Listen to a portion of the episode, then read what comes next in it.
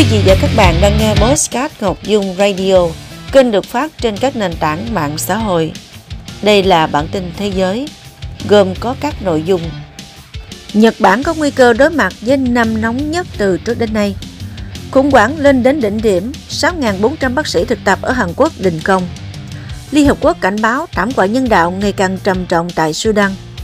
Australia khẩn trương xử lý tình trạng ô nhiễm amiang ở thành phố Sydney. Cạnh tranh khốc liệt giữa các đại gia thẻ thanh toán quốc tế của Mỹ.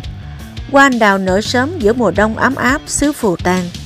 Sau đây là phần tin chi tiết. Thưa quý vị, năm 2023 được đánh dấu bằng cái nóng gay gắt không ngừng trên khắp thế giới, bao gồm cả ở Nhật Bản, nơi kỷ lục nhiệt độ mọi thời đại dường như xuất hiện hàng tuần trong suốt mùa hè và sang mùa thu.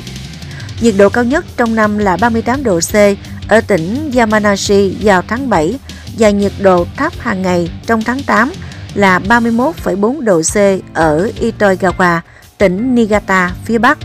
Thậm chí vào tháng 11 mát mẻ, thủ đô Tokyo có một ngày nhiệt độ lên tới 27 độ. Thế nhưng năm 2024 có thể sẽ còn tồi tệ hơn. Đó là dự đoán của các chuyên gia về nguy cơ Nhật Bản sẽ có một năm nóng nhất từ trước tới nay.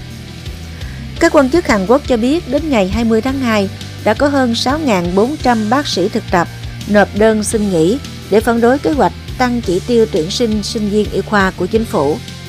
Trong bối cảnh căng thẳng giữa các bác sĩ và chính phủ Hàn Quốc tăng cao do kế hoạch bổ sung 2.000 chỉ tiêu tuyển sinh trường y của nước này vào năm tới. Vào ngày 18 tháng 2, hàng loạt bác sĩ thực tập từ năm bệnh viện lớn ở Seoul, Bệnh viện Đại học Quốc gia Seoul, Trung tâm Y tế Seoul Asan, Trung tâm Y tế Samsung, Bệnh viện Severance và Bệnh viện Saint Marison đồng loạt thông báo chuẩn bị nộp đơn xin nghỉ. Theo Bộ Y tế Hàn Quốc, 715 bác sĩ thực tập từ 23 bệnh viện đã nộp đơn xin nghỉ trong ngày 18 tháng 2. Theo luật y tế địa phương, chính phủ có quyền thu hồi giấy phép của bác sĩ nếu họ nhận hình phạt hình sự sau khi không tuân thủ lệnh quay trở lại làm việc. Thứ trưởng Bộ Y tế Park Min-su cho biết, tính đến ngày 20 tháng 2 có đến 6.415 bác sĩ thực tập tại 100 bệnh viện đã nộp đơn xin nghỉ, trong đó có khoảng 1.600 người đã nghỉ việc. Bộ Y tế sau đó đã ra lệnh cho 757 bác sĩ thực tập quay trở lại làm việc. Hiện ở Hàn Quốc có khoảng 13.000 bác sĩ thực tập. Cùng ngày, chính phủ cũng đã thực hiện các bước để đình chỉ giấy phép y tế của hai quan chức của Hiệp hội Y khoa Hàn Quốc. Theo các quan chức chính phủ, nếu hai quan chức này kêu gọi các bác sĩ tham gia hành động đình công tập thể, giấy phép của họ sẽ bị hủy bỏ. Trong một phát biểu ngày 19 tháng 2, người phát ngôn Tổng thư ký Liên Hợp Quốc Stefan Dujarric cho biết ít nhất 25 triệu người trên khắp Sudan, Nam Sudan và Cộng hòa Chad đang đối mặt tình trạng gia tăng nạn đói và suy dinh dưỡng do cuộc xung đột lan rộng ở Sudan. Theo ông Dujarric, việc thiếu hụt hàng trăm triệu đô la Mỹ kinh phí tài trợ đã buộc chương trình lương thực thế giới WFP của Liên Hợp Quốc phải cảnh báo về nguy cơ thảm họa nhân đạo hiển hiện đối với người dân Sudan. Với nguồn lực hạn chế, WFP chỉ có thể dành ưu tiên cho những người vừa lánh nạn sang các nước láng giềng.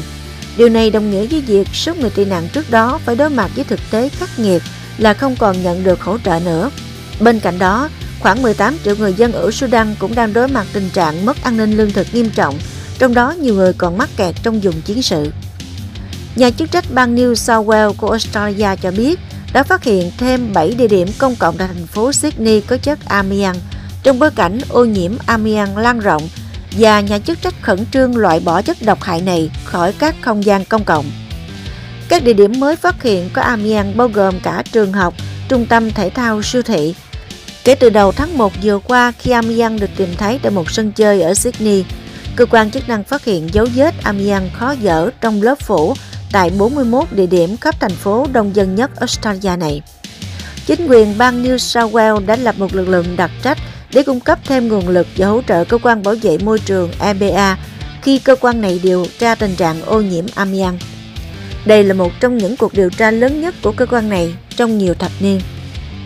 Ngày 19 tháng 2, ngân hàng Capital One của Mỹ thông báo kế hoạch mua lại công ty dịch vụ tài chính Discover với toàn bộ cổ phiếu trị giá 35,3 tỷ đô la Mỹ nhằm tạo ra một mạng lưới thanh toán quốc tế. Người sáng lập kiêm giám đốc điều hành Capital One, ông Richard Fairbank nhấn mạnh việc mua lại nhà phát hành thẻ tín dụng Discover sẽ giúp xây dựng mạng thanh toán có tính cạnh tranh hơn trước các đối thủ lớn khác như JP Morgan Chase và Citigroup.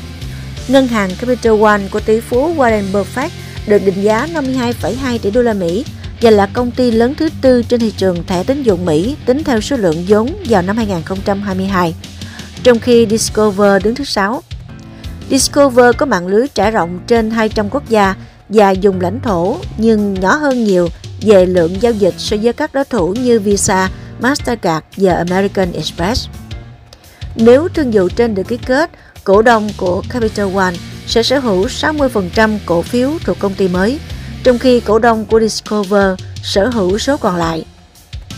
Bắt đầu từ giữa tháng 2, nhiệt độ trên toàn Nhật Bản đã cao hơn bình thường và do mùa đông ấm áp dự kiến sẽ tiếp tục kéo dài nên nhiều vùng có thể sẽ có hoa anh đào nở sớm hơn. Theo trung tâm thời tiết Weather News In, hoa của cây hoa anh đào Somei Yoshino được coi là nở khi có 5 đến 6 bông hoa nở trên cây. Dự kiến hoa sẽ nở ở Tokyo vào ngày 18 tháng 3. Tiếp theo là các thành phố Fukuoka vào ngày 19 tháng 3, Nagasaki và Yokohama vào ngày 20 tháng 3, Nagoya vào ngày 21 tháng 3 và Osaka vào ngày 22 tháng 3. Tất cả đều nở sớm hơn bình thường. Quanh đào thường rộ nhất từ 5 đến 10 ngày sau khi nở, vì vậy thời điểm đẹp nhất để ngắm hoa cũng sẽ đến sớm hơn. Mặc dù mùa đông năm nay ở Nhật Bản ấm áp nhưng vẫn có những đợt không khí lạnh tạm thời được cho là vừa đủ để phá vỡ trạng thái ngủ đông của chồi non.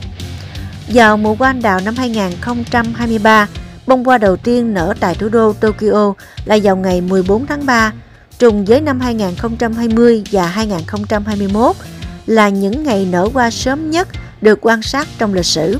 Miền Đông và miền Bắc Nhật Bản cũng trải qua thời kỳ hoa nở sớm kỷ lục. Vừa rồi là bản tin thế giới. Cảm ơn quý vị đã quan tâm theo dõi.